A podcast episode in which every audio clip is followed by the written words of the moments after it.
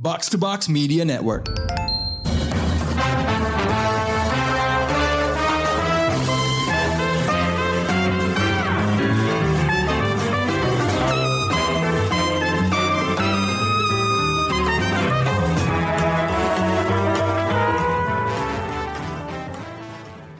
Hai pendengar Showbox, segmen Indonesia balik lagi dengan sebuah judul yang ada di bibir semua orang saat ini.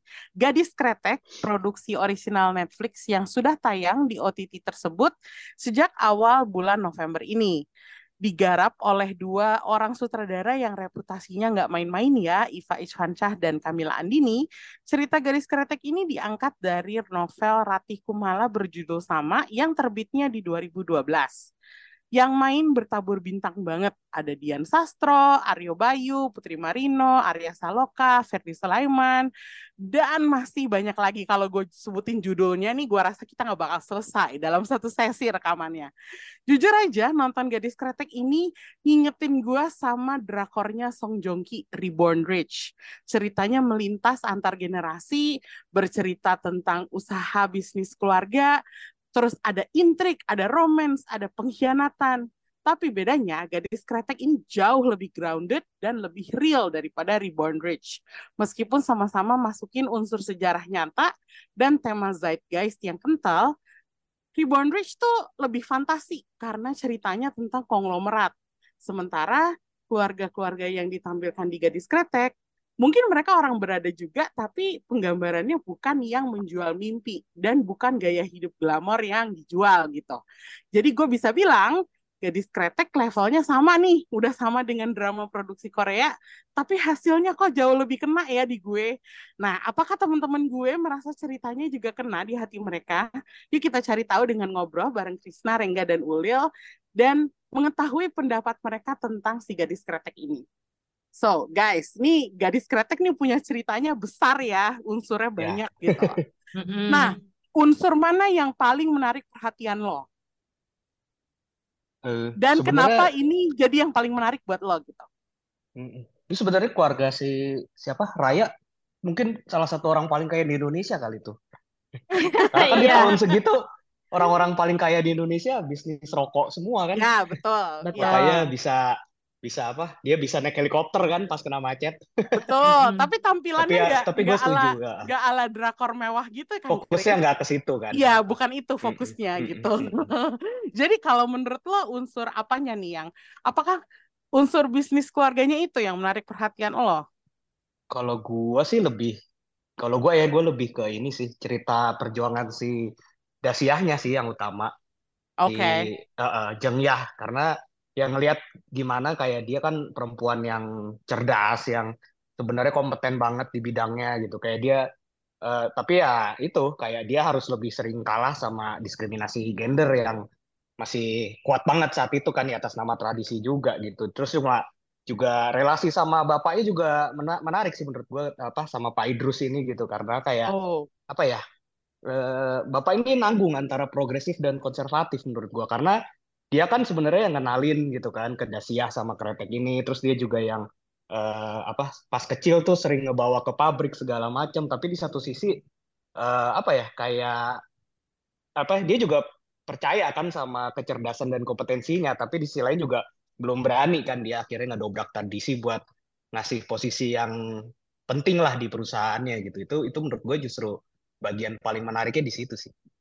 oh gitu ya, Chris. Berarti Mm-mm.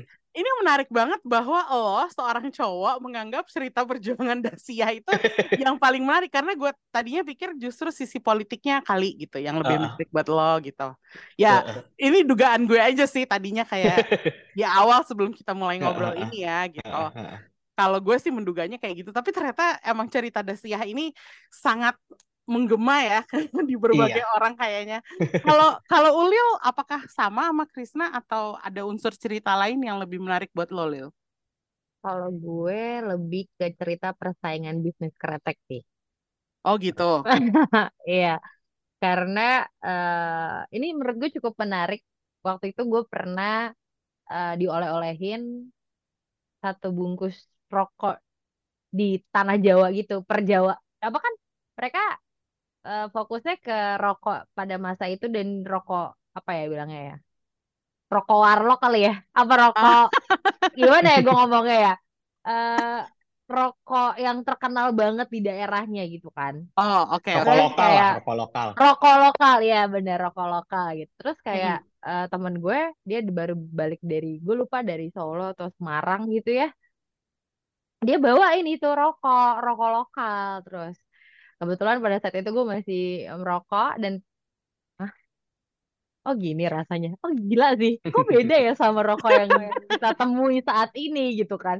Oh, kayak oh jadi kayak oh masih ada kayak gini. Nah pas gue nonton itu gue jadi penasaran sih dari bisnis rokoknya pembuatan rokoknya dan bagaimana melihat bisnis rokok pada saat itu. Dan ternyata di balik semua itu tuh kayak banyak juga tenaga wanita yang uh, bekerja dan racikannya segala macam yang ngebedain politiknya. Jadi kayak gue amazed sih gue kayak mendapat satu pengetahuan baru tentang perkeretekan itu.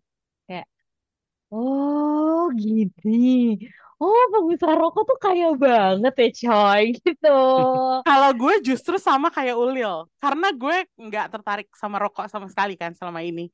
Kayak gue nggak pernah Mm-mm. tertarik untuk mencoba merokok sama sekali dan eh, walaupun gue kenal beberapa orang yang merokok, gue nggak pengen tahu itu brand apalah terserah yang mereka yang Mm-mm. mereka hisap itu. Tapi Mm-mm. melihat eh, gadis kretek di sini, gue jadi tertarik sama industrinya. Kayak ya ya oh ternyata ini UKM ini ya bisa pada zaman itu ya itu bisa menghasilkan eh, jadi uang gitu. Yang apa sih terus udah gitu kan dari caranya si Raya nyariin eh, apa daun tembakau dari daerah utara Ya. katanya. Nego langsung sama petaninya. Kayak gitu-gitunya tuh bikin gue oh ternyata bisnis rokok juga prinsipnya sama ya. Prinsip bisnis juga gitu intinya. Eh, meskipun dia rumahan gitu. Terus kan ada yang di terakhir-terakhir tuh dilihat bahwa si asistennya Dasiah yang belakangan Pak Eko ya itu Eko. Bikin bikin usaha sendiri di rumah gitu. Ya. Dan kalau dapat orderan dia ngumpulin orang-orang buat kerja gitu. Itu kayak buat gue tuh amazing banget ya. Ini dunia apa lagi nih gitu. Ngerti gak sih? dan Karena selama survive Emmy iya iya kan kayak gitu. itu kayak Kayak wow, wow barang lagi wow lumayan lumayan mencengangkan sih. Tapi oke, Iya, sebelum iya. kita lebih men- mendalami dunia itu, eh, kita tanya dulu sama Rengga unsur cerita mana yang paling menarik buat dia. Apa ya? Yang mana? Buat gue sama semua soalnya. Gue Pilih satu tidak. dong, Reng. Pilih satu. Aduh, yang mana ya? Satu kesatuan utuh nih ya ceritanya. Eh, kalau disuruh satu sih sama sih sebenarnya tentang industri rokok di Indonesia. Soalnya itu sebenarnya menarik banget, tapi belum ada yang belum ada yang me- apa ya mengambil cerita ini. Sementara industri rokok di Indonesia tuh udah gede banget kan ya udah berjalan dari zaman dulu Ya. dan sampai sekarang justru orang di Indonesia itu menjadi salah satu negara dengan penghisap rokok tertinggi dunia kan. Mhm. Oh, Dan kenapa oke. belum ada belum ada yang mengambil cerita ini gitu. Sejarahnya kan menarik. ratingnya harus tinggi. Iya sih. Bisa jadi menurut, gue bisa jadi kayak digarap kayak social network gitu nggak sih? Mm-mm. Maksudnya Bisa social network? Social network the film, the Aha. social Oh, network Oh, kayaknya oke. gitu. Dibikin jadi kayak drama thriller gitu, intrik-intriknya itu Hmm. kan menurut gue bisa menarik banget sih di kulik kayak gitu. Ya kalau disuruh milih satu, gue milih itu sih. Oke. oke. Cerita persaingan bisnis kretek ya. Nih sebenarnya kan cerita ini yang unsur cerita yang kita pilih bertiga sama nih ya. Jadi itu kita bisa bahas lagi nanti gitu. Eh, misalnya lo harus milih eh, yang kedua deh, yang setelah bisnis industri kretek yang lo suka ini, ada lagi nggak unsur cerita yang menarik buat eh, lo ikutin? Eh ini sih latar belakang tahun 65-nya sih. Oh, iya itu itu seru juga sih. Ya, Meskipun meskipun ya- disamarkan ya. disamarkan ya Ya. partai Iya. merah gitu. Tapi kurang dalam aku gemes. Apakah. Ka- Kalau kalau kurang dalam, lo nonton film tahunan itu, Leo. Aduh, Film itu aku, tahunan. itu aku, aku ketiduran. Event tahunan itu. Iya, eh, Walaupun menit aku propaganda semua ya. Ini unsur-unsur itunya eh, cukup cukup kuat sih sampai bikin gue kayak merasa apa ya? Gue perlu tahu perlu tahu lebih banyak lagi nih tentang latar tahun 65 ini setelah gue nonton Gadis Kretek, gue itu yang gue cari eh apa ya? Apa yang terjadi? Iya, catatan sejarahnya gitu. Jadi gue buka Mm, eh, berbagai macam artikel di internet untuk baca-baca apa yang sebenarnya terjadi gitu dan menyeramkan sih. Dan apa ya meskipun gambarannya di Gadis Kretek cukup apa ya cukup sopan gitu. Intinya eh, nggak terlalu brutal gitu. Tapi apa yang terjadi di sini pun udah cukup eh, bikin gue lumayan deg-degan waktu nonton. Kayak waktu penangkapannya si Idrus itu Mm, di mm, mm. terjadi di rumahnya. Itu kayak serem banget loh. Kayak adegan adegan nangkepin orang-orang yang terus pintunya dikasih tanda X merah itu Mm, mm, mm. itu Hmm. mencekam banget sih buat gue makanya Dan yang paling menyeramkan itu apa eh, asal tuduh gitu.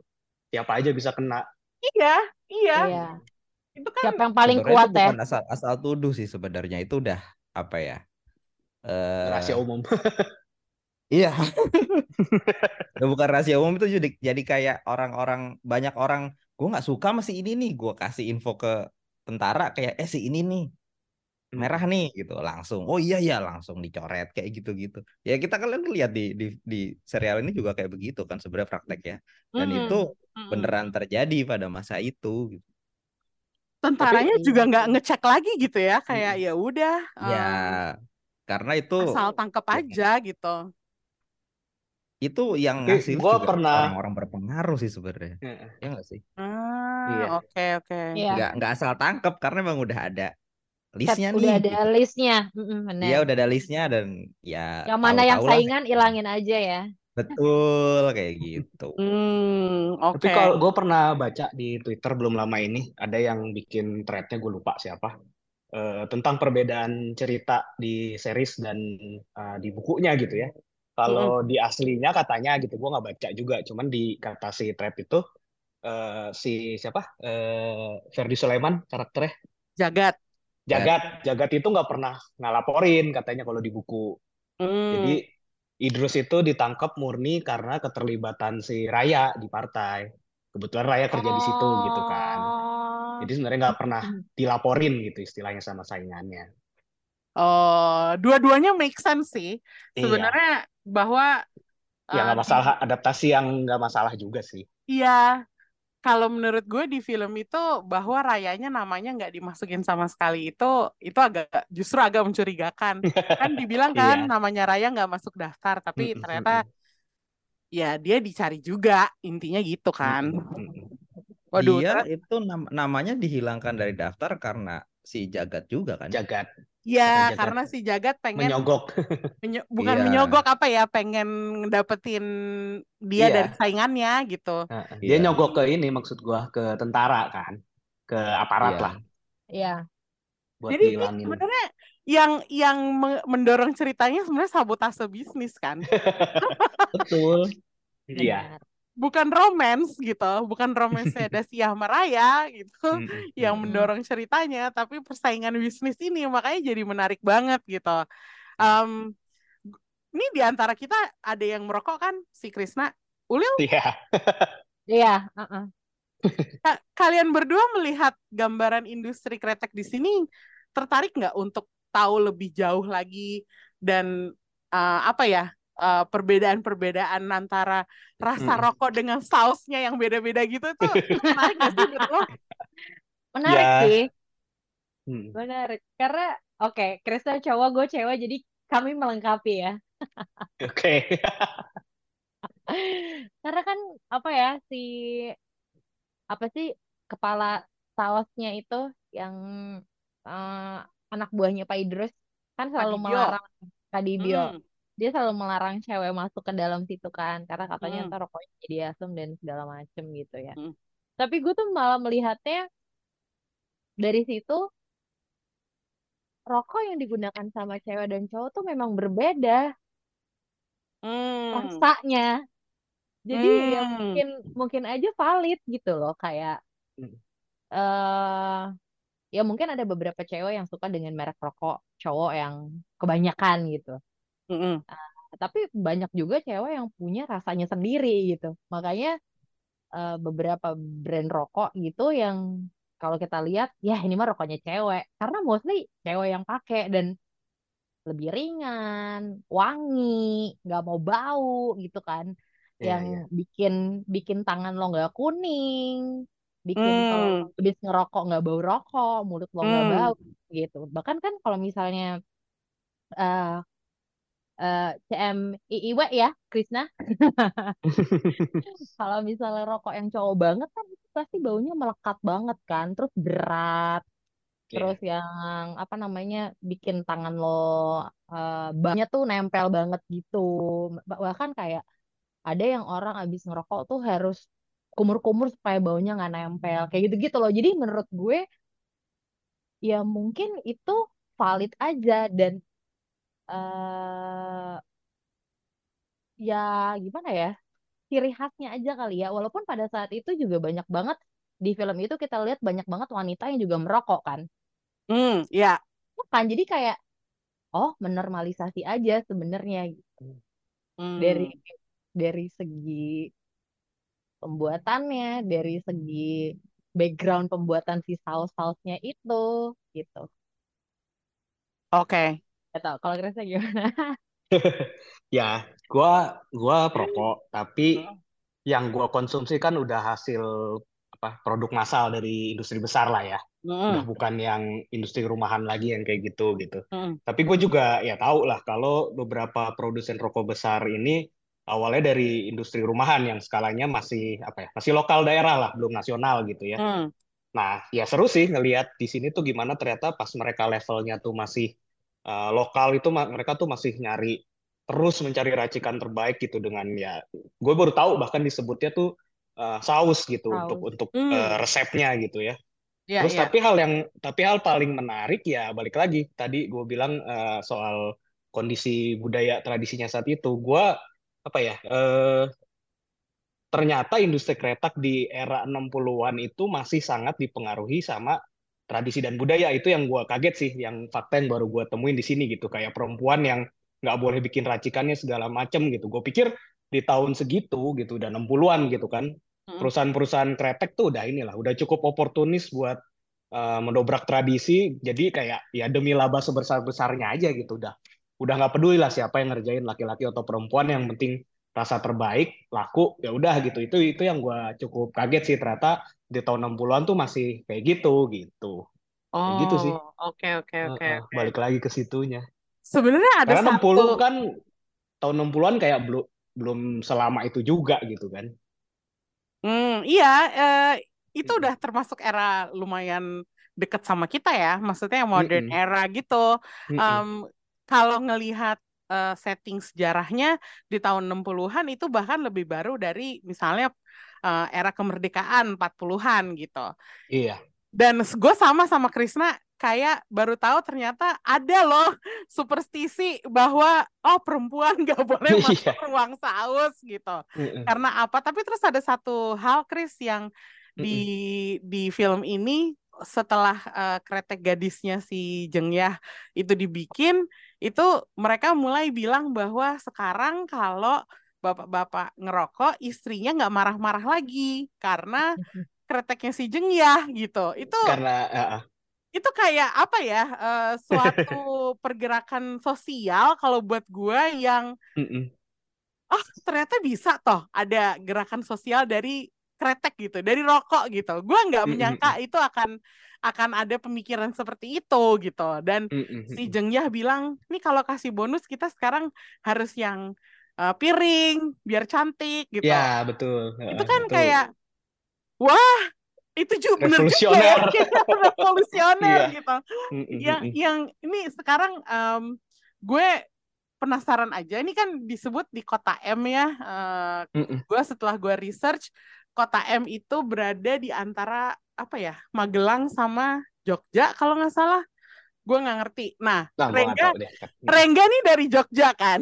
Jadi gue pengen tahu, Nggak tahu gua.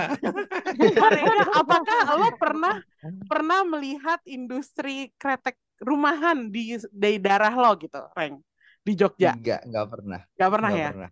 Jadi Nggak pernah. itu itu memang suatu spesifik ke suatu daerah kah atau gimana menurut lo? Sebenarnya enggak sih, cuma emang eh gua nggak tahu, gua nggak pernah nggak pernah di daerah gua itu Mm-mm. gua nggak pernah melihat. Soalnya kan tembakau itu kalau nggak salah lumayan tinggi ya harus Mm-mm. nanamnya. Mm-mm. Mhm. Nah, daerah gua daerah gua Jogja Jogja sendiri itu kan lebih ke arah pantai. Pesisir Hmm. ya. Iya, pesisir. Nah, yang emang rada pegunungan itu yang ke daerah Magelang. Jadi ya nggak heran daerah sana emang banyak banyak penghasil rokok kretek gitu. Ah, jadi lo di di serial ini lo baru tahu juga dong Reng tentang segala juga macam baru tradisi tahu ini. sih jujur. Oh, berarti edukatif juga ya serial Sangat ini. edukatif Iya, nampaknya. sangat edukatif. Gue setuju sih kalau edukatif. Oke, ini eh, dari dari tadi kita ngomongin rokoknya doang nih, kreteknya doang yang diomongin. Padahal masih ada karakter-karakter banyak yang harus kita bahas nih. Em, gue pengen ngomong Dasiah dan Raya ya. Em, dimainin sama Dian Sastro dan Aryo Bayu. Menurut lo mereka dapat nggak chemistry-nya? Terus sikap mereka sesuai nggak sama eranya? Atau apakah hati lo remuk setelah melihat cerita mereka gitu? Karena kalau gue jujur, gue belum pernah lihat Aryo Bayu main kayak gini. Maksudnya eh apa film yang waktu itu dia main Yang mana? eh yang Kad- dia jadi pemimpin itu Kadet ya? Eh, bukan bukan. Apa sih? eh Dia jadi Soekarno. Soekarno? Buka ya Soekarno salah satunya. Tapi kan dia tuh sering banget jadi pemimpin leader yang yang kuat gitu. Iya, yang iya, iya. strongman sementara di sini dia mengawali karakter si Raya itu dengan dia yang lebih berada di belakang Dasiah gitu. Lebih sebagai pendukung gitu. Makanya gue Iya. agak kaget ngeliat di sini. Jadi gue pengen tahu pendapat lo tentang aktingnya mereka berdua Kalau secara chemistry dulu lah menurut gue sih kalau secara chemistry si Dian sama Aryo cukup kuat ya. Mm-mm. Eh, kaku-kakunya juga ya benar mungkin nunjukin eh, sesuai eranya gitu ya. Itu nggak tahu sih eh, pastinya sebenarnya. Tapi yang pasti menurut gue sikap mereka itu kaku-kakunya itu sesuai sama tone filmnya. Menurut gue itu yang lebih penting sih. oh oke oke Mm-mm. Eh sorry, seriesnya kok film. by the way film yang tadi gue maksud adalah Sultan Agung Oh iya dia pernah jadi Sultan Agung juga ya. Gue ingetnya Soekarno sama kayak Virengga. Iya dia tuh kayak selalu kan strong gitu, tapi di Mm, sini mm, nggak mm. nggak gitu gitu. Makanya gue tertarik melihat dia di sini. Em, pendapat lo gimana, Reng? tentang Aryo Bayu. Tentang mereka berdua sih, lebih ke mereka berduanya Ayo. sih. Eh, kalau dibandingin ya, gue Hmm. lebih suka chemistry antara si Arya Saloka sama Putri Marino sih dibandingkan pasangan zaman dulu ini. Oh, Ya kenapa itu tuh? ntar dibahas lagi. Kalau dibandingin soalnya kayak apa ya? Eh, jujur gue kurang salah satu dari sedikit orang yang kurang suka sama aktingnya Dian Sastro. Oh gitu. Iya, This is jadi surprising. ini This is jadi surprising. kayak, jadi kayak apa ya? Dian Sastro Cinematic Universe gitu kan. Yang acting Itu aja maksud lo. Bener kayak juga sih. sama ya gitu loh. Hmm, Gue nggak tahu oke emang oke. directingnya begitu atau karakternya begitu. Tapi setiap kali melihat Dian Sastro main film begitu gitu. Eh, Tahu nggak sih? Gue pertama kali ngeliat Jeng Yah di sini, gue tiba-tiba mikir, kok ini mirip Kartini ya? Ika. Eh, Iya, ya iya, lagi iya. bener ya sih, Emi bener sih. Maaf ya, maaf ya. mm. Tapi itu Tapi- kesan yang gue dapat. Kalau ngomongin Dian tadi kan apa ngomongin Dian Sastro spesifik, gue juga punya ini sih eh, apa ya. Jadi gue juga pas nonton tuh kayak ini Dasyah depresif banget ya, jutek mulu gitu kan. Sepanjang Hmm. film gitu mulu. Tapi terus eh, tiba-tiba gue dapat perspektif yang beda dari si Dea nih kan gue nontonnya bareng gitu sama istri gue Hmm. gitu. Hmm. Terus dia bilang kalau itu kenapa dia eh, apa ya selalu masang muka eh, keras gitu, jutek gitu, itu Mm. dibutuhkan Dasia sebagai perempuan di era itu biar nggak makin eh, diremehin dan didiskriminasi. Jadi emang dia harus terlihat tangguh gitu. Terus gue pikir ah gitu ya ya. make sense juga sih. Hah? Iya itu itu dia itu yang akhirnya Heeh. peran dia sebagai Dacia karena Kartini akhirnya jauh lebih lembut, jauh lebih apa ya, lebih perempuan gitu. Sementara di Iya. sini dia tuh harus tegas gitu, harus berwibawa karena lawannya dia itu ya orang-orang kayak Pak Dipyo yang ngeremehin dia lah, yang Iya. bilang bahwa perempuan heeh. tuh nggak bisa ngapa-ngapain lah gitu. Ya gue nggak jadi tahu ya kalau ini apakah masalahnya eh gue nggak tahu misalnya Rengga ngebandingin dia sama Arya Saloka dan Putri Marino itu apakah karena Dian Sastronya atau karena Aryo Bayunya tapi kalau ngelihat barengannya apakah itu yang lo kritik Reng Eh, sebenarnya apa ya? Mungkin itu penjelasan yang masuk akal ya. Kenapa Mm-mm. dia, kenapa si Jeng Yah itu kayak begitu gitu. Kenapa. Dian Sastro memerankannya seperti itu. Mm. Tapi gua tanpa melihat itu, maksudnya kayak gue melihat Dian Sastro perjalanan karirnya gitu ya. Mm. Jadi sedikit typecast gitu loh. oh ya ya bisa jadi sih Oh, siapa nih eh, yang cocok nih karakter kayak gini? Oh, Dian Sastro aja kali ya gitu. Kayak dia pas main Hmm. gini. Jadinya kayak tidak tidak kalau gue ngeliat jadi kayak tidak ada apa ya karakter developmentnya Dian Sastro gitu-gitu aja gitu di setiap di filmnya gitu. Walaupun kalau melihat Rega. da- dari karakter dari karakter Jang Yahya mungkin oh iya bisa juga ya karakternya kayak gitu ya emang. Mm. Jadi pas nih buat jadi Jeng Yah di sini sebagai seorang karakter. Tapi kalau gue melihat sebagai Dian Sastro kayak ya jadi semacam typecast ya gitu. Mohon maaf nih. Hmm. Tapi berarti ceritanya Jeng Yah dan si Raya di sini nggak begitu impact dong kalau eh impactnya ada sih kayak wah sedih ya gitu. Tapi kurang ya gitulah. Jadi gini gini kemarin gue sempat membahas ini jadi kayak sama Sui Bunga. Jadi kayak ini sebenarnya eh, sinetron dengan ini dengan apa production yang jauh lebih bagus ceritanya. Oh gitu Heeh. Sangat romansa sekali kan ceritanya walaupun eh, romansanya bagus ya. Ini kayak ceritanya novel banget kan ya buat gua. Mm-mm. Dari segi bahasa, dari segi cerita ini sangat sangat novel tapi ya novel yang bagus untuk difilmkan gitu. Ya dibikin serial gitu. bikin serial. Hmm, oke. Gue gue nggak tahu apakah Krisna juga merasa cerita romansnya eh, Dasia sama Raya nggak ada impactnya atau gimana menurut lo, Chris? Eh, gua sih cukup suka sih sebenarnya romance mereka maksudnya dan Hmm. berakhirnya kan tidak eh, happy ending lah gitu ya walaupun Ya. gua lumayan sebel sama salah satu pihak gitu ya Apa tuh?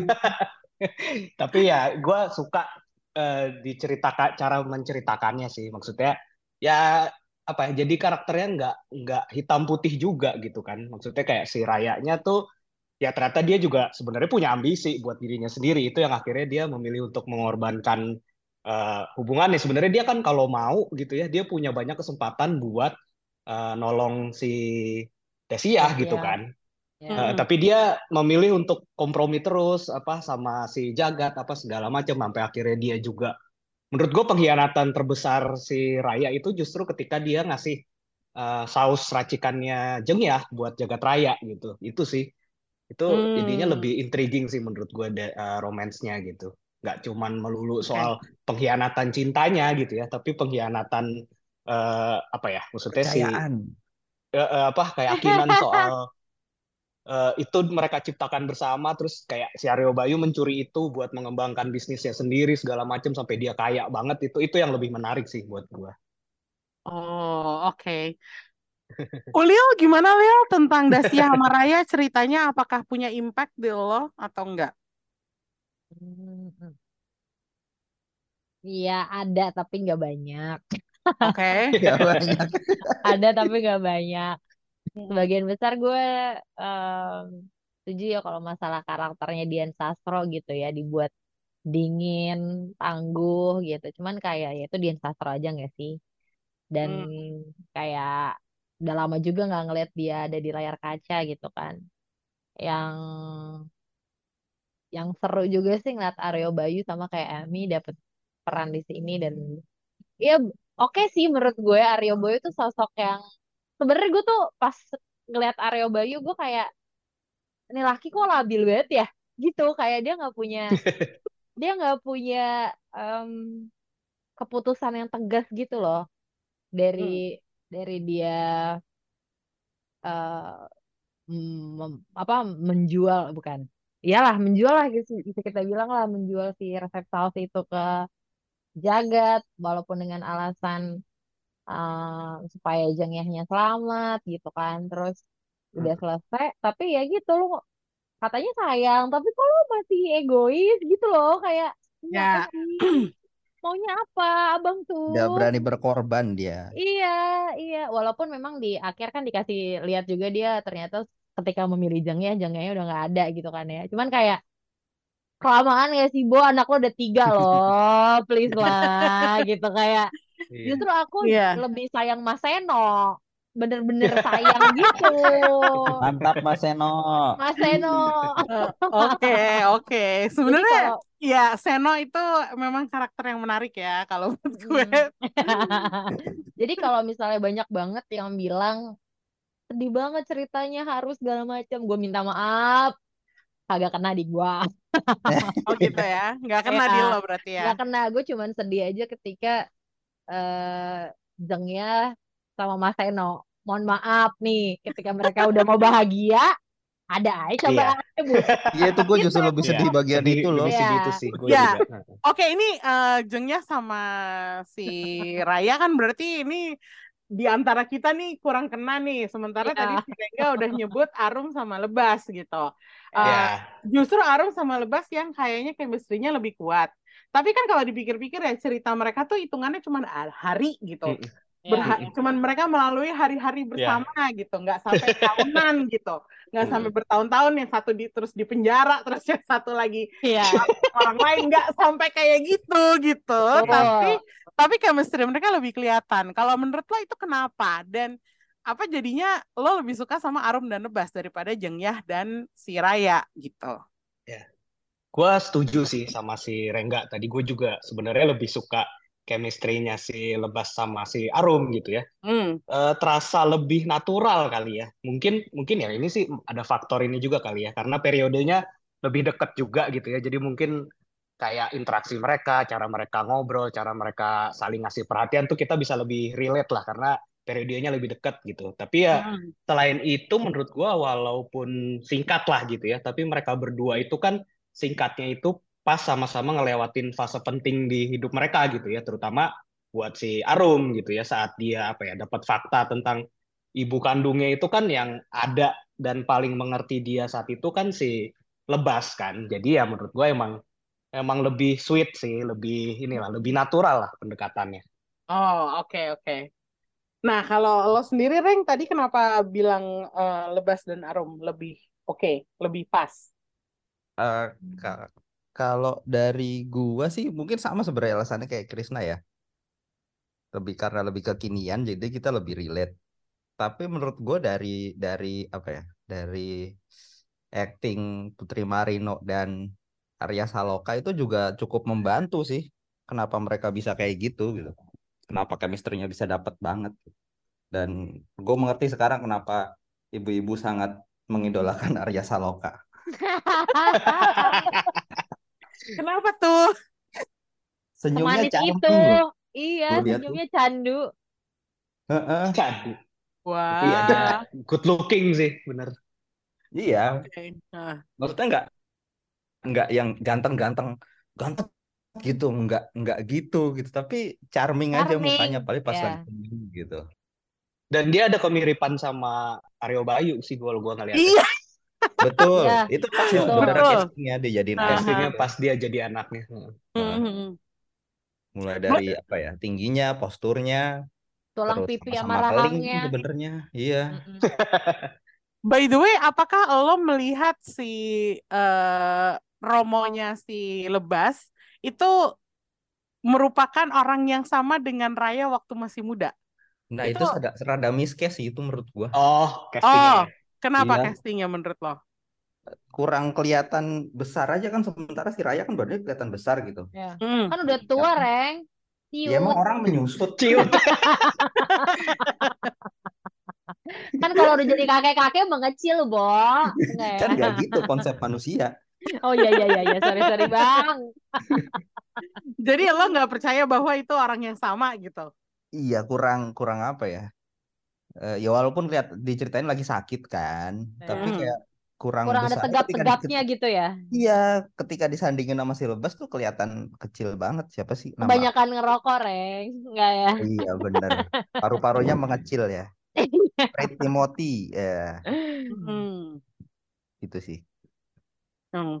Kalau gue sih tadinya juga nggak merasa mirip ya, tapi di akhir-akhir gue lumayan lumayan bisa ngerasain sih penyesalan dia. Secara pengembangan karakter mungkin kalau fisik mungkin enggak ya, tapi kalau pengembangan karakter mungkin lebih kena gitu. Bahwa gue oh gue bisa melihat penyesalan dia setelah bertahun-tahun akhirnya dia menyadari bahwa bukan menyadari ya, kayak akhirnya dia baru tahu, baru sadar betapa dia itu telah membuat seorang perempuan, seorang anak manusia lain itu jadi menderita gitu di adegan waktu dia eh, pas tuanya ngomong sama Lebas dan apa ya menunjukkan penyesalannya tuh kalau buat gue cukup dapat gitu. Jadi ya meskipun secara fisik nggak mirip ya, jadi gue lumayan inilah, lumayan puas lah dengan perjalanannya si Raya. Kalau mengenai perjalanan karakter, mus- gimana menurut lo? Dasia, Raya, atau siapa pun, karakternya konsisten nggak? Buat gue sih Kon- konsisten ya konsisten sih. Semuanya nih. semuanya. Semuanya konsisten menurut gua. Cuma gua rada gemes sama si ini aja sih. Siapa Eh, tuh? Rukai. Kenapa? Kenapa gemes? Itu salah satu yang menurut gua rada miscast ya Tisa Biani di situ. Hmm. Karena Tisa Biani tuh muka anak zaman sekarang banget ya sih. Oh, tapi kalau buat gue nggak apa-apa sih. Enggak ah. Make upnya bagus ya? kok. Iya, nggak apa-apa sih kalau gue. Make upnya cocok pada saat itu.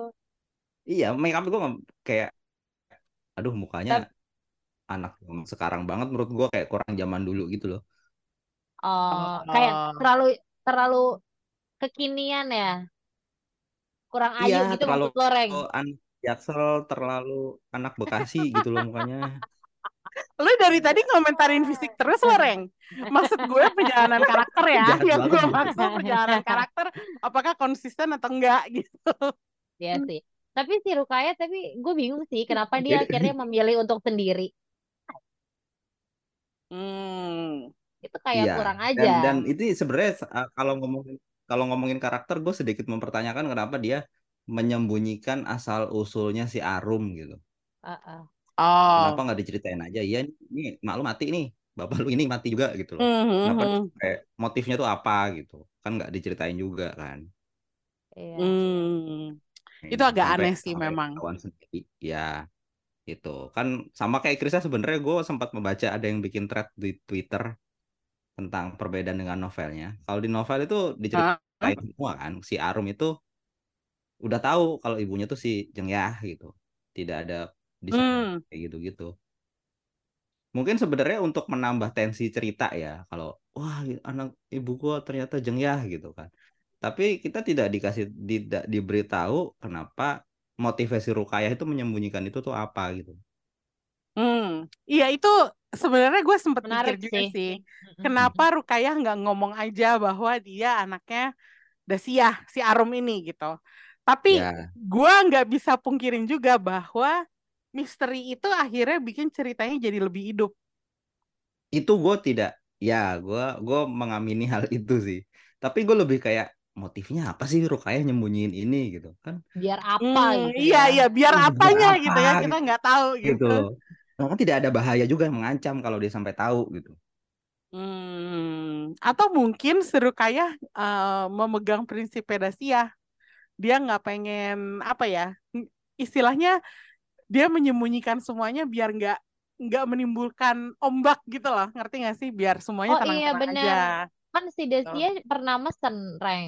Gak boleh, yang yang tahu ini cuman kalau itu anaknya Seno itu kan cuman si Rukaya sama Eko kan ya eh bukan sih karena Iya, waktu iya. itu kan Seno jadi tentara terus si Desia anaknya Idrus yang Oh disangka iya, yang Iya. disangka si Iya. silang merah Hmm. jadi supaya nggak ke tracking gitu ya nggak Oh sih betul betul. Anda sudah menjawab pertanyaan saya. Terima kasih. iya Iya, akhirnya betul. saya oh ya betul ternyata saya Anda juga benar. mikir Iya. saya juga mikir kenapa ya oh iya tapi kan itu udah lama banget ya gitu tapi kayak oke Ya, kan pada masa itu kan ceritanya kan masih Orde Baru yang berkuasa ya. Jadi mungkin ada pertimbangan itu juga. ya Hmm. ya Iya, itu itulah makanya setelah kalau ngelihat sejarahnya ya, eh, setelah nonton serial ini, lo mengulik sejarah eh, Orde Baru, itu tuh nakutin sih. Kayak gila, gue pernah besar di zaman seperti itu gitu. Karena Orde Baru tuh kayak lumayan apa ya? Kita dipimpin tiran gitu loh intinya. Aduh, itu serem sih. Jadi ya gue sekarang jadi juga mengerti setelah setelah kita ngomongin ini kenapa Arum itu sebagai anaknya Dasia dia dirahasiakan. dirahasiakan gitu dan nggak pengen rahasianya tuh diumbar-umbar gitu. Jadi gue rasa sih dangernya sebenarnya mungkin udah lewat tapi si Rukayah ini karena dia pernah hidup sama Dasia yang super paranoid super hati-hati gitu. Jadi makanya dia juga apa ya kayak akhirnya mengadopsi sikap kakaknya itu nggak sih? Makanya dia Iya. juga akhirnya nggak pernah punya pasangan gitu. Karena dia merasa nih nama kita udah tercoreng. Itu itu lumayan lama ya, lumayan panjang ya luka itu kalau misalnya di- dipikir-pikir ada beberapa orang di dari generasi lama yang kalau misalnya gue ngobrol gitu teman-temannya oma gue misalnya itu tuh yang emang menyimpan luka lama gitu padahal itu udah dari zaman apa gitu. Ya, make sense Mungkin- sih. Arum kalau misalnya dia ketahuan keturunan langsung dari apa ya tertuduh eh, terkait partai terlarang itu gitu ya, Mm-mm. dia nggak bisa sekolah kali. Mungkin Betul. jadinya dia nggak Betul, bisa jadi sekolah. dokter, dia nggak Ah, bisa ah, jadi ah. dokter gitu. Meskipun meskipun untungnya sepertinya em, itu sekarang dia tidak terjadi ya, tidak terjadi seperti itu gitu. Jadi Iya. Intinya zaman udah berubah lah intinya gitu. Eh. Jadi dia udah bisa punya karir apa segala macam gitu. Em, tapi anyway, gue pengen juga ngebahas soal jagat. Ini karena si Ferdi Sulaiman ya, gue tuh kagum banget sama dia di sini karena dia ini villain yang lumayan efektif gitu. Cuman gara-gara dia ambisius, dia ngacoin hidup banyak orang selama bertahun-tahun gitu. Karena kalau menurut gue inilah villain yang nggak terduga gitu. Kayak ini Jagat nggak punya harus adegan atau acting dramatis, tapi kejahatannya tuh ternyata impactnya gede banget gitu. Dan gue pengen tahu pendapat lo tentang si Jagat ini dan gimana cara Ferdi Sulaiman mainin dia. Karena kalau gue ngeliat ya, kan gue pernah ketemu nih sama Ferdi Sulaiman. Waktu itu kita ngepromoin film di kampus. Terus dia dateng dengan baju ala orang kantoran. Terus orangnya biasa banget gitu, humble banget kayak ya kayak biasa aja gitu, nggak ngartis lah, nggak apa gitu. Cara dia Keren. ngomong juga cuma ya cara dia ngomong juga biasa aja gitu. Tapi ternyata sekarang nih gue bisa nonton dia dengan hasil yang sampai selesai gadis kretek. Gue tuh masih si- menyimpan apa ya? Bukan dendam, tapi kayak gila si jagat. Gue selalu, gue kayak mikir, nih gila banget nih orang. kayak, wah sumpah jahat banget gitu. Itu setelah gue nonton ya, gue masih ngomong kayak gitu gitu. Jadi gue pengen tahu pendapat lo tentang si jagat. Setuju si Jagat itu keren jadi villain eh, karena si Ferdi Sulaiman ini bisa ngebawain Jagat tanpa perlu nunjukin stereotype vi- villain gitu loh. Betul. Iya kan? Dia nggak perlu terlihat keras, dia nggak perlu galak apa segala macem. Bahkan dia lebih sering terlihat apa ya kayak insecure di depan Idrus gitu kan. Kayak dia Ya. kalah Hmm. soal persaingan Hmm. soal eh, perempuan apa segala macam bisnisnya juga keteteran gitu. Tapi di balik itu ternyata dia udah apa ya merancang hal besar buat ngejatuhin jagat gitu. Itu keren sih dan itu nggak kelihatan kan makanya kita juga pas itu di reveal kalau Jagat melakukan itu semua gitu yang bikin kacau si Idrus, kita kaget kan. Wah, kok dia sejahat itu ternyata gitu. Itu kerennya iya. sih. Ah, iya kan? Karena biasa aja dia aktingnya over the top. Iya. Atau terlalu terlalu dingin ala Yakuza iya. gitu misalnya. Uh, uh, uh, itu bisa bener. aja gitu dibawa ke situ. Tapi dia enggak, dia enggak ngebawa ke situ gitu. Jadi gue kayak wah gila. kayak orang biasa aja gitu kan. Iya, bapak-bapak pengusaha biasa. banget gitu. Iya, iya betul betul. itu dia makanya gue kayak wah jagat. Udah gitu waktu apa namanya? Waktu pertama kali dia nyebut perusahaannya kan namanya Jagat Raya kan. Gue bilang, iya. anjir nih orang sombong banget ini buat perusahaannya Jagat Raya. gue kayak, aduh. Oke, okay, pendapat lo, Lil. Iya, dia jahat banget sih. Dia dia jahat tanpa harus bilang dia jahat gitu. Iya, betul. Ya, betul. Uh-uh. Udah gitu, bisnismen banget aja sih menurut gue otaknya. Pengen kaya, kaya, kaya, kaya gitu. Jadi hmm. segala segala cara di dihalalkan sama dia dan ya kebetulan memang mukanya mendukung ya. Baru gue mau bilang. emang emang kayaknya dia selalu dapat peran yang begini ya gitu. Jadi kayak oh ya udah pas gitu mukanya mendukung dan gue suka dengan cara dia berpikir strategi bisnisnya sih. Hmm. Bener-bener yeah. mengikat Raya untuk gak ke mana-mana dari dia gitu kayak hmm. semua kartu lo tuh di gue udah lo nggak bisa ke mana-mana dan waktu dia bilang kamu bukan keluarga Raya terus tiba-tiba Rayanya kepikiran buat ngedeketin Purwanti itu kayak terus ngelihat Purwanti itu anjing banget aduh iya itu insidious yang lebih jahat malah Raya gitu. terus gue iya, kayak iya, ini iya. dia dia tuh kayak setan gitu yang ngebisikin gitu iya, di telinga bener. Adam gitu sampai Adamnya tuh jadinya kayak aduh jatuh Iya, iya. Oke. Okay. Uh. Rengga gimana Reng? Atau lo ada, ada pendapat anomali lagi nih? Enggak sih, gue gua apa namanya? Ulil sama Krisna udah ngomong semua tentang Ferdi Sulaiman. Gue cuma mau cerita sedikit tentang Ferdi Sulaiman sih. Oh oke. Okay. Kayak kita semua punya pengalaman personal sama dia nih. dia dekat dengan kita. Hmm gue pernah kayak aduh tahun udah lama banget sih ini sebenarnya tahun 2010-an kali ya hmm. gue pernah nge kayak gini deh Ferdi Sulaiman ini versi uh, light version dari Lukman Sardi selalu nongol di film mana pun gue bilang oh oke okay. dibalas sama dia emoji ketawa udah gitu aja Oh emang jago ya. Padahal lu mention juga ya. Iya mention gue Ferdi Sulaiman. Lo pada masa itu tuh kayak dia nongol hampir di semua film tapi karakternya karakter pendukung semua gitu hmm.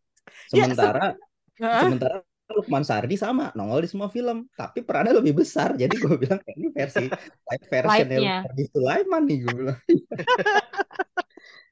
Terus dia emoji ketawa. jahat, tapi ternyata orangnya humble sih Iya dan ini ya maksudnya di Gadis Kretek pun dia uh, pemeran pendukung gitu. Supporting supporting hmm, role. Dia kan bukan bukan main villain juga gitu. Itu kita di sini nggak ada yang benar-benar villain banget antagonis gitu. bukan antagonis. Tapi ya. tapi di sini tuh kayak impactnya gede banget sampai setelah seri yang selesai dia yang gue pikirin mending jeng ya.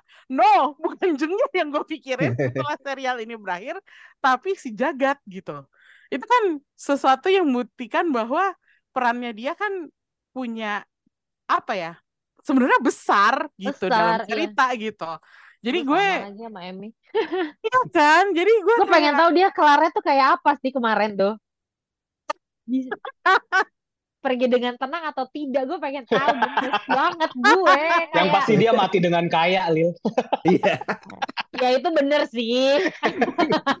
Bahkan ya bahkan si jagat ini nggak diceritain meninggalnya gimana nggak iya. dikasih lihat setelah pindah ke Jakarta terus dia gimana gitu. Iya. kita nggak perlu tahu tapi ada dia di situ presence-nya tetap kerasa bahwa wah nih si Raya nih jadi sukses nih gara-gara jagat nih dia yeah. emang nggak bisa lepas dari jagat emang yeah. kata Krisna tadi dia tahu caranya ngiket Raya buat supaya dia nggak ke mana-mana gitu itu wah itu luar biasa sih eh, ngomongin Ferdi Sulaiman gue kalau nggak salah ya kayaknya gue hmm. gue lupa tapi dia itu awal karir masuk industri film itu dia kan jadi casting director ya kalau nggak salah. Oh ya? Betul. Iya kalau gua nggak salah ya kalau nggak kayaknya kan sebelum makanya terus dia jadi sedikit-sedikit mulai main, mulai main tapi awalnya itu dia bukan aktor gitu. Oh, oke. Akhirnya Jujur dia mengcasting sih. dirinya sendiri kali. Jujur, kalau Tapi ketemu kalau sama dia, ya. kalau ketemu sama dia, kayak lo dia nggak nggak misalnya bukan di event terus dia disebut sebagai bintang tamu apa segala macam, gayanya sih lo nggak akan Mm-mm. tahu dia artis, bukan orang dia- yang artis gitu. Iya, benar, Gue benar, ingat- benar, benar. mungkin dia lupa pernah pernah gitu ya dia gue pernah eh, di kampus juga bareng sama dia gue moderatorin pas dia jadi bintang tamunya terus Hmm. beberapa minggu kemudian gue ketemu lagi lah sama dia di Hmm. premiere film gitu Mm. terus gue lagi gue lagi lagi di toilet gue lagi di urinoir terus dia tau-tau nepok-nepok pundak gue gitu gimana kabarnya Gua langsung. Sampai. Akrab banget gue liat-liat Krisna nih. iya ya mungkin sekarang mah dia udah lupa kali sama gue gitu Tapi kita semua di sini pernah punya cerita Ferdi Sulaiman ya. Jadi Iya. episode ini gue dedikasikan buat Ferdi Sulaiman yang aktingnya di sini top banget. Gue salut karena bisa stay sama gue jauh setelah serialnya berakhir gitu.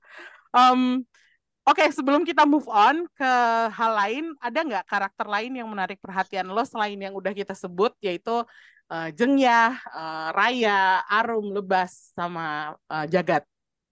Wingky Wiryawan Eh, lah. siapa Aduh, iya lagi. siapa Wingky Wingky Wiryawan. Wiryawan, oh Sama lagi gitu. siapa namanya tegar Tegar. Tegar. Kenapa? Kenapa? Abang recet yang nggak bisa ngapa-ngapain aja, tapi rewel aja gitu. Kayak, oh ya emang sih di keluarga pasti ada yang begini nih satu nih bentukannya nih gitu. Ya, karena dia sangat mikirin kelangsungan perusahaan. Iya, Iya Lil. sih. Tanggung jawabnya besar, Lil. Justru dia yang tanggung jawab.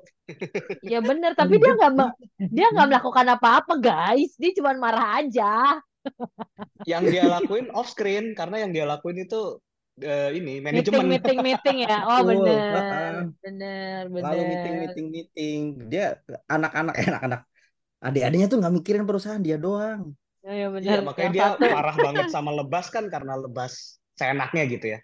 Mm. Oh iya, dia kalau di buku, ini gue baca dari thread Twitter itu lagi, kenapa Tegar itu kesel banget sama Lebas? Karena Lebas itu profesinya sebenarnya sutradara film horor recek-recek. Oh. Pokoknya kerjaannya nggak jelas aja. Ya, pokoknya kerjanya nggak jelas jelas aja. ya, Heeh. makanya dimarahin Buang-buang dulu duit ya. aja gitu. Heeh. Iya, iya, Cuman iya, karena iya, kaya iya. banget gitu kan. Hmm, privilege anak bungsu ya, Mbak. Iya sih. Ya, Iya, biarkan iya, semaunya. Iya, iya, iya, iya. Lo juga, Reng. Lo karakter yang menarik perhatian lo si Tegar. Atau Iya. ada yang lain? Iya, gue kayak ini si Tegar apa sih marah-marah mulu gitu. Terus kemudian setelah beberapa episode terakhir kayak, oh iya dia kan ngurusin perusahaan ya, bapaknya udah mau mati. Terus tiba-tiba Iya. ada rokok yang keluar rasanya sama, Saingannya, iya. gitu loh. Panik lah. Apa nggak panik? Iya. Apa aku siap ya. bangkrut? Oke. Em, berarti Tegar nih. Kalau Krisna siapa? Gua sih ya meski tindak tadi kayak udah dibahas juga ya, meski tindakannya kan kalau di di series ini sebenarnya lebih banyak off screen ya, tapi menurut gua karakter te- terbaik itu si Rukayah sih. Karena Oh. apa ya? Karena dia yang berusaha apa ya? Kayak tetap waras gitu buat nge-support kakak sama Arum. ibunya gitu kan pas Oh. apa ya? Kayak tragedi menimpa keluarganya gitu. Terus kan ya dia juga yang step up buat ngasuh Arum gitu. Padahal ya di tengah kondisinya kan yang apa ya? eh, dia kan masih terkait lah sama partai terlarang itu karena kan dia Iya. masih sekeluarga gitu kan. Jadi dia kan cuman bisa kerja serabutan kan di sini dia diceritain cuman tukang jahit apa kayak gitu-gitu tapi dia masih bisa terus kayak apa ka- apa eh, ngasuh si Arum sampai bisa jadi dokter itu kan sebenarnya keren banget gitu. Dia kayak ya perempuan yang mandiri banget tuh kan sebenarnya si Rukayah lah menurut gue sih.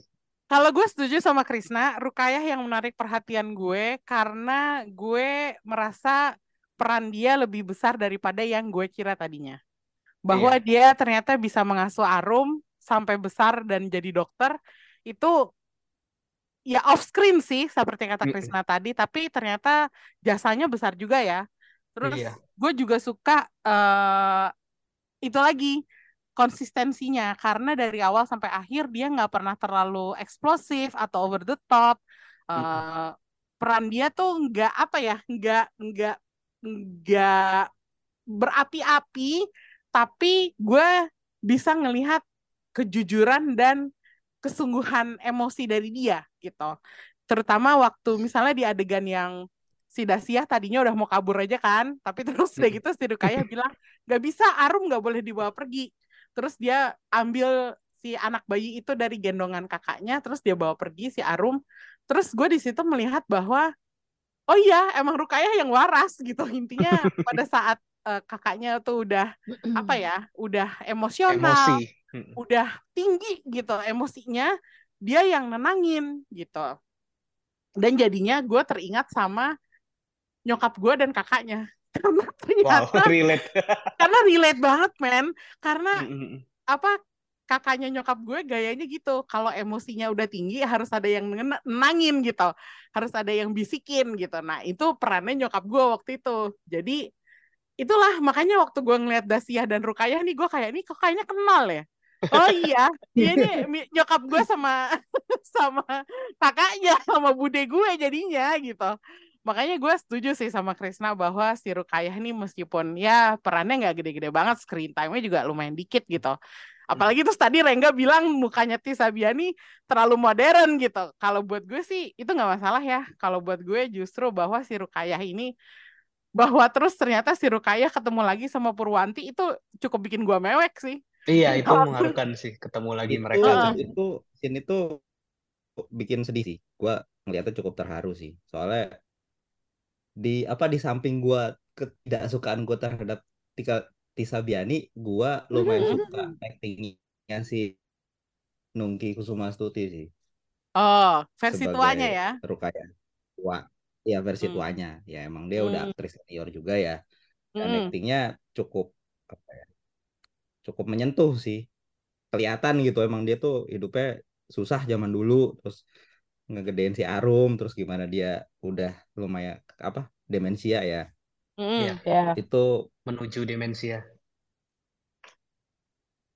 bagus Berarti Rukayah yang berkesan sebenarnya si Nungki Kusumastuti-nya ya, bukan Tisa Gua- Biani ya buat lo. gue iya Tapi buat maaf gue juga, Biani.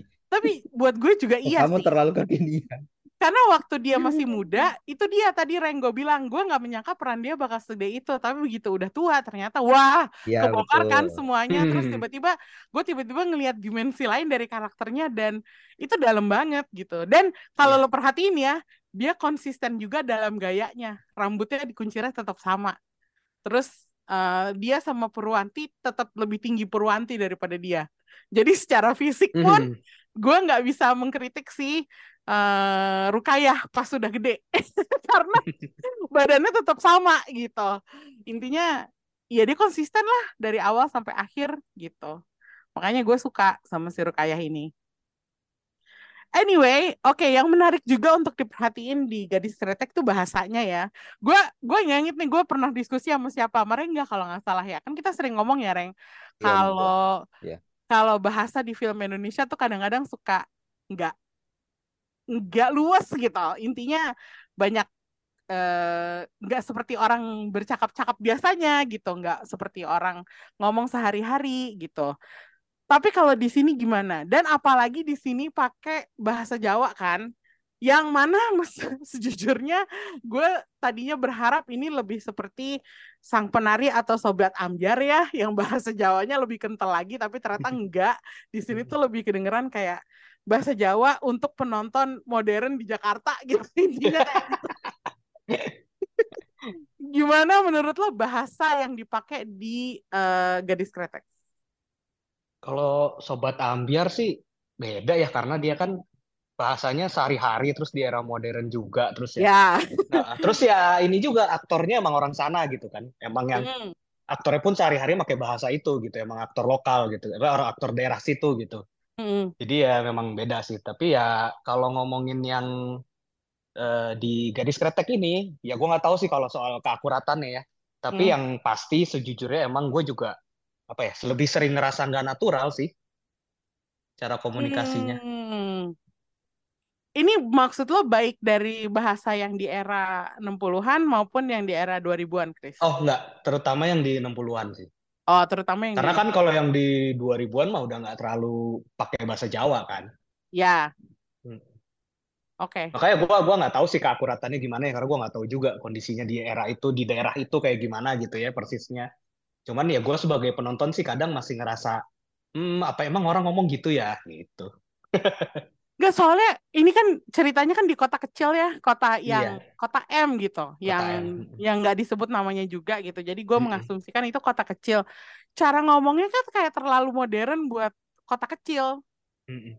gitu. Jadi gue agak-agak ini lu kalau mau pakai bahasa Jawa langsung aja pakai bahasa Jawa, pakai bahasa daerah gitu. Terserah lo mau pakai bahasa sopannya, bahasa halusnya apa bahasa yang sehari-harinya ya terserah. Mm-mm. Tapi Mm-mm. gue berharap lebih daripada ini gitu. Meskipun kalau kaku-kakunya gue rasa sih itu emang eranya do eranya aja ya 60-an Iya. gitu. Mm-mm. Kalau menurut lo gimana, Reng? Justru di serial ini menurut gua gua bisa memaafkan kesal bukan kesalahan ya. Kayak dialognya yang kaku, terus penggunaan bahasa yang terlalu baku, kayak gitu-gitu. Hmm. Soalnya gua ngeliat justru tonnya tuh romansa banget kan. Mm-mm. Terus karena ini diadaptasi dari novel, jadi kayak kayak bisa gue maafin deh gitu. Karena emang mau dibawa seperti itu gitu tonnya. Jadi menurut gue Iya, cocok-cocok aja sih. justru justru kalau dibawa kayak kok bahasa Jawanya dikit ya gitu. Menurut gue Hmm. kayak justru kalau bisa nggak usah pakai bahasa Jawa sama sekali gitu. Hmm. Karena biar biar sekalian aja tonnya kayak gitu. Tapi kan di sini masalahnya ya, mereka udah pakai bahasa Jawa, tapi mereka nggak totalin gitu. Intinya mereka cuman sekedar apa ya, sedikit-sedikit pakai bahasa Jawa. Bukannya justru itu justru lebih mengganggu ya, Reng? iya itu. Itu yang tadi gue bilang kenapa nggak sekali aja ditotalin pakai bahasa Indonesia gitu. Novelnya kan juga pakai bahasa Hmm, Indonesia gitu. iya Iya sih. udah ditotalin aja gitu. Justru kalau bisa ditotalin justru menurut gue lebih bagus nggak perlu pakai bahasa Jawa lah gitu. Orang kita orang apa semua dialognya juga pakai bahasa Indonesia gitu.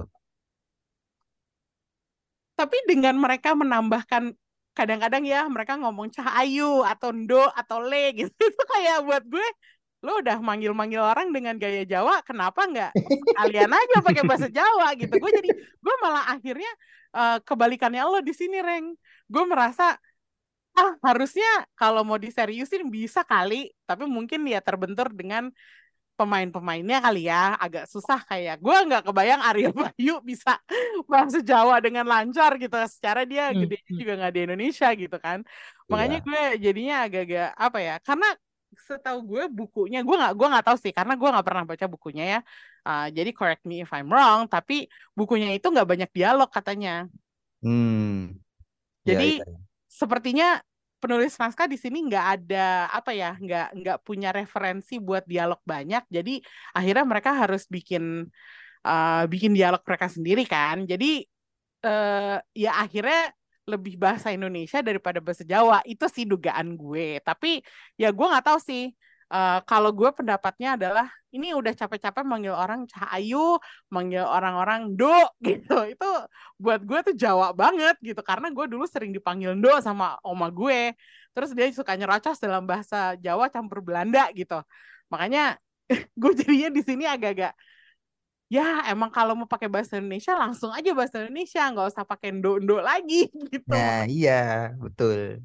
gue jadinya agak nanggung sih kayak lo udah capek-capek pakai hmm, apa ya pakai sebutan istilah-istilah Jawa tapi ujung-ujungnya bukan Jawa Tulen gitu makanya itu kritik gue gitu ya gue nggak nggak tahu sih mungkin Ulil sama Krisna nggak nggak paham kali ya apa Iya. yang apa yang apa yang gue komplainin gitu karena bahasa Jawa gitu Tapi kalau kalau ini gue sedikit ini sih OOT ya, honorable mention sebenarnya. Kalau mau melihat eh, dialog bahasa Jawa yang beneran apa ya, dialog sehari-hari ini Mm-mm. itu lo lihat ini nonton Budi Pekerti.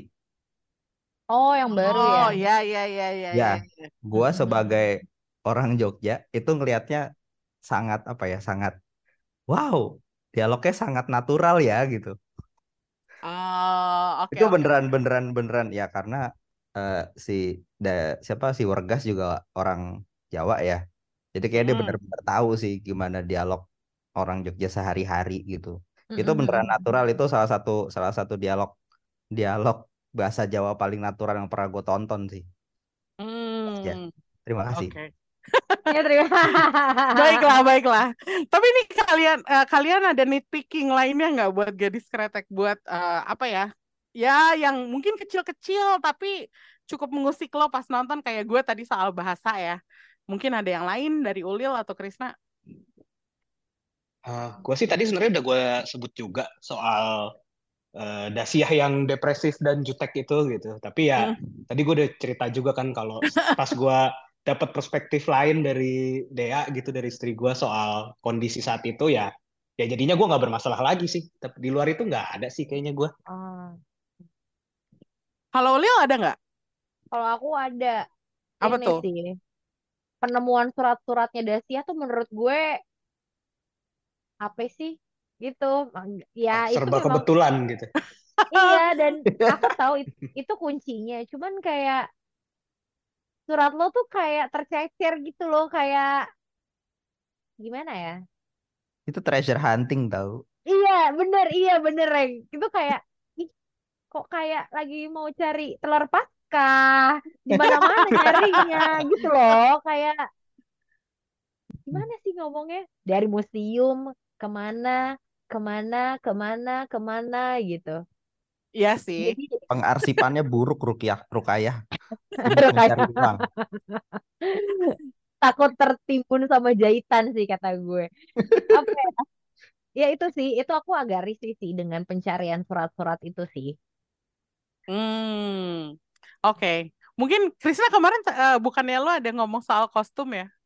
Kostum apa? Oh, Tentaranya ya, nggak mirip tentara. gitu. eh, eh, gua Hah. iya kayaknya itu kayaknya tentaranya eh kostumnya beda ya nggak kayak tentara Indonesia beneran di saat itu. Tapi gue curiga itu disengaja juga sih mungkin. Biar nggak mirip Oh, banget iya ya. iya. Mm-mm, mm-mm. Hmm. Iya sih. Eh, kalau ki- kalau gue nih pickingnya cuma soal bahasa sih tadi. Mm. Dan setelah disebutin sama Ulil, gue jadi mikir juga nih kenapa penemuan surat-suratnya kayak gitu banget gitu. Um, Rengga ada hal yang mau di nitpick? Hmm, apa ya? Sebenarnya waktu itu kan eh gua bertanya-tanya kenapa kebayanya Dasia beda sendiri gitu. Priayi nggak sih? Nggak ya? Ahead of its time ya. Eh tapi menurut gua itu sedikit sentuhan modern kali ya sama kayak jaketnya si Seno yang ke mana-mana selalu dipakai gitu. Jaket gede Iya itu. Iya apa Iya nggak bau ya? Iya. Punya mulu gitu. banyak, Reng. Iya. Oh iya sekali beli satu set gitu. Mungkin dia kan, otaku, kan Ren. seragam seragam tentara. Pak. Mungkin Oke. iya, mungkin dia kayak otaku kan jaketnya itu itu mulu juga gitu ya. Iya. Sampai bau gitu Udah nggak ya. ada juga sekarang nyebutnya wibu ya, bukan otaku ya. Iya nyebutnya wibu sekarang. Tapi itu Guys, aja sih jangan jangan mengkritik Seno, please. Kasihan Seno. Sana tuh Lagi. terbaik loh, gentle loh. gentleman dia. Udah Gentle dia. udah nungguin lama banget buat Asia. Bentar Menikahnya lagi. diem-diem, terus habis dua itu minggu keiringan, Aduh. terus Ya orang baik mati meninggal. muda lah. Aduh. Jangan nitpicking Seno, please. Udah sih, pa- palingan itu doang sih. Tapi menurut gua eh, itu kayak apa ya? Jadi kayak sentuhan modern gitu kali ya. Hmm, bahwa Kebaya tadi ya. kebayanya Dastiah modern ya. Iya, heeh, buat dari sisi kostum gitu. Kalau kostumnya sih kalau gue nggak ada masalah ya, karena semuanya terlihat rapi, itu aja udah bagus. Iya, Setuju kalau Iya. sama iya ini. sih gue juga kayak ngelihatnya bukan apa kayak apa maksudnya juga pas gitu kayak pas si eh, Raya masih gembel gitu kan ya gembel banget Iya, bajunya gitu gembel kan. banget. Itu Terus pas sampai gue. sampai terus akhirnya dia udah jadi orang kaya ya, terus pakai jas, Heeh. jasnya rapi, Iya, segala heeh. macam gitu. Iya. Terus cara Jadi Oh ada berpakaian yang modernnya juga kayak si lebas gitu kan ya. Ya sesuai anak orang kaya di era itulah kayak gitu kan ya begitu gitu. dengan Hmm. komunikatornya itu. Wah, Wah iya. Wah, bener. itu nice touch bener. itu. Handphone mahal itu ya di zamannya kan. Handphone orang kaya pada masanya itu. Iya. Sementara si Arumnya masih pakai pager. Iya. Iya. Oh, ada ada satu lagi sih nitpicking gue sebenarnya. Apa tuh? Kenapa semua orang terlihat hitam pada masa itu? Di masa yang mana? Pada masa itu. Dua-duanya sih. Gue nggak tahu color gradingnya atau gimana ya, tapi kayak pada keling banget gitu nggak sih? Atau emang dibuat seperti masa itu sih ya? kagak? Emang iya. Nggak tahu dari tadi gue fisik mulu ya gitu. Pengen komplain kali. tapi tapi tapi memang waktu masa kininya sih emang agak gelap sih Reng karena kan mungkin dia menceritakan itu di tahun 2023 jadi kayak kita diajak mundur gitu sih kayak ya Kalau menurut gue, kalau menurut gue sih itu lighting dan sinematografinya sih yang bikin emang sengaja eh, apa ya diwarnainnya tuh ya gradingnya benar berarti. Jadi Agak emang redup gitu ya. Dibikin Mm-mm. redup gitu supaya menunjukkan kesan masa lampau baik yang 60-an maupun awal 2000-an gitu. Mm-mm. Oh, Ka- ya. karena kalau menurut gue si lebas itu kok ini anak ini apa ya ya tadi istilahnya apa keling ini anak keling banget gitu ini orang gitu gue merasanya tuh kayak bahkan sa- di samping Arum eh, dia tuh kayak kulitnya tuh sawo mateng banget gitu Iya, intinya iya. Betul. Padahal kan anak orang kaya gitu. iya Emang kenapa? ngejamin. Pakai perawatan Emang gitu. kenapa? Warna dari lahir. Emang anak orang kaya selalu putih.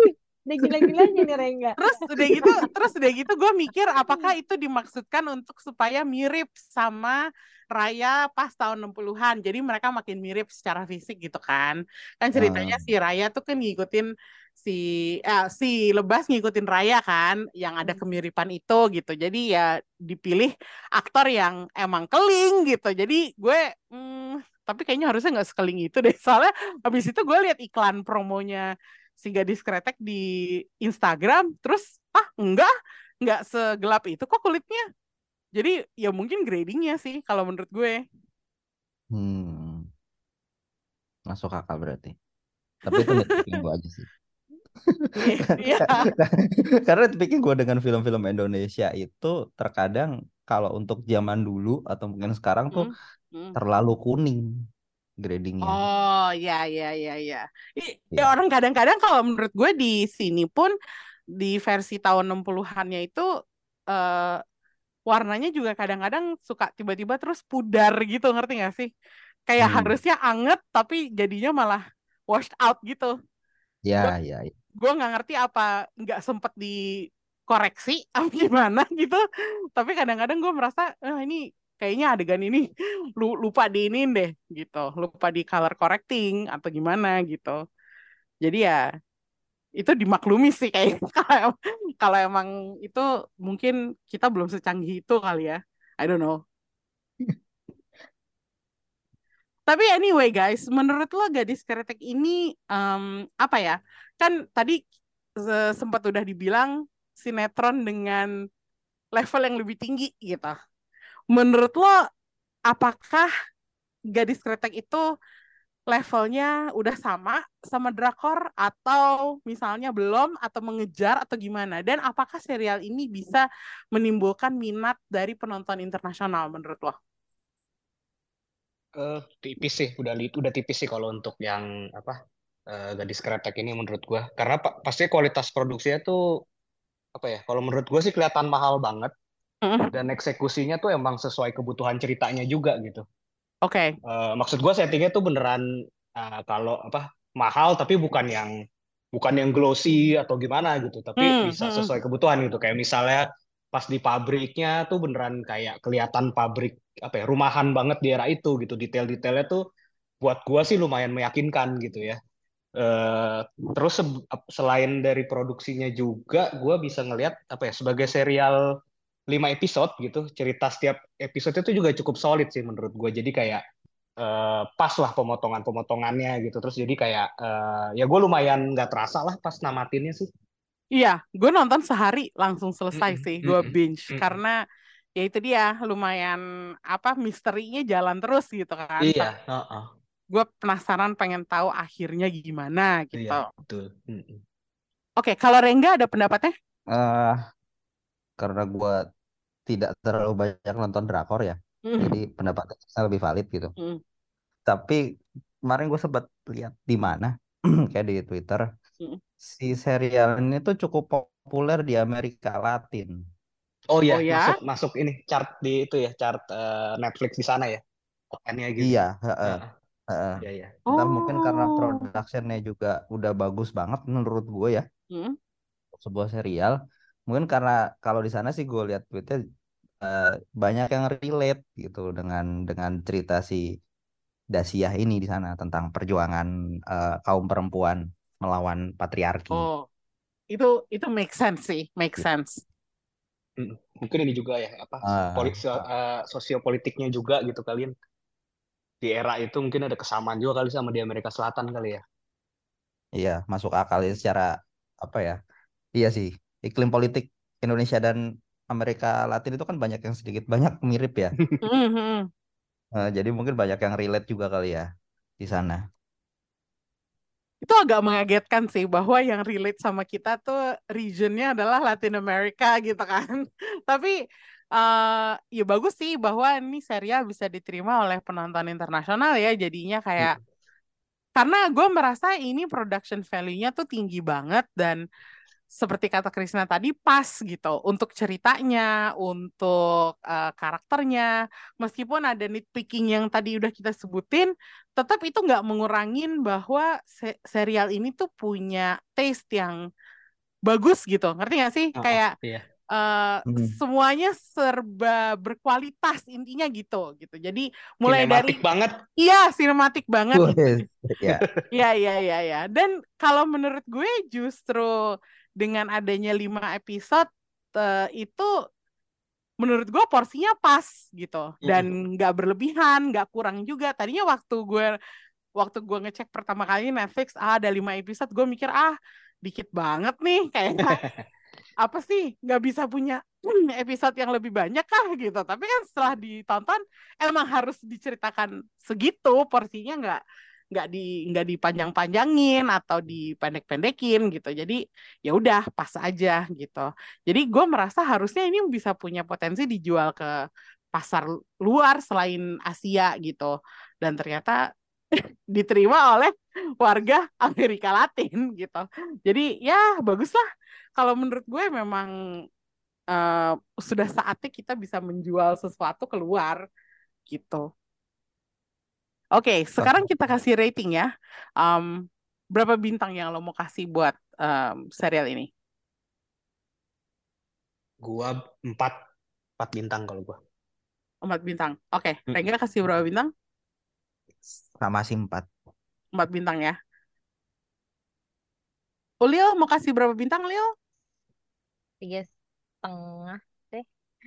Apa? Tiga, Oh, tiga setengah. Kamu tiga setengah. Iya bang, menurut Coba. gua dragging bang, sorry. Oh iya, ini sih satu satu, eh, satu episode satu sampai dua episode tuh rada dragging sih emang. Parah, apalagi udah menuju ke belakang gitu ya, lebas sama arumnya terlalu banyak hal-hal nggak penting gitu, menurutku. Hmm, Jadi sempat kayak- ada di sempat ada di episode 3 apa 4 gitu ya, Dasiahnya menghilang lama banget. Terus gue Iya. kayak mikir nih ceritanya mau dibawa ke mana ya? Kenapa jadinya nggak ada si Jengyahnya ini gitu. Terus sempat sih kepikiran. Ya, oke lah, nggak apa-apa sih Lil. Kalau misalnya lo mau kasih tiga setengah, Tadi mau tiga, cuman kok sangat sayang Wah, untuk jahat eh, kalau tiga. ada yang Sayang karena protes, ada yang ada- protes. aku mengapresiasi ide cerita kretek ini. Jadi ya tiga setengah deh. Oke. Kalau gue empat juga, jadi kita anggap aja nilainya empat ya. Suara terbanyak. Suara terbanyak. Oke, em, begitulah Gadis Kretek sajian drama Indonesia yang oke banget dari dalam negeri. Gue harap eh, Gadis Kretek bisa ditonton juga sama penonton internasional, nggak cuma di Amerika eh, Selatan ya, tapi juga di Eropa dan di Amerika yang Eh, United States of America gitu. Um, semoga diterimanya juga baik dan mengangkat nama industri film Indonesia untuk bisa dianggap sama kuatnya seperti negara-negara film lainnya yang juga ngetop. Tonton Gadis Kretek di Netflix dan sampai ketemu di episode lainnya. Bye-bye.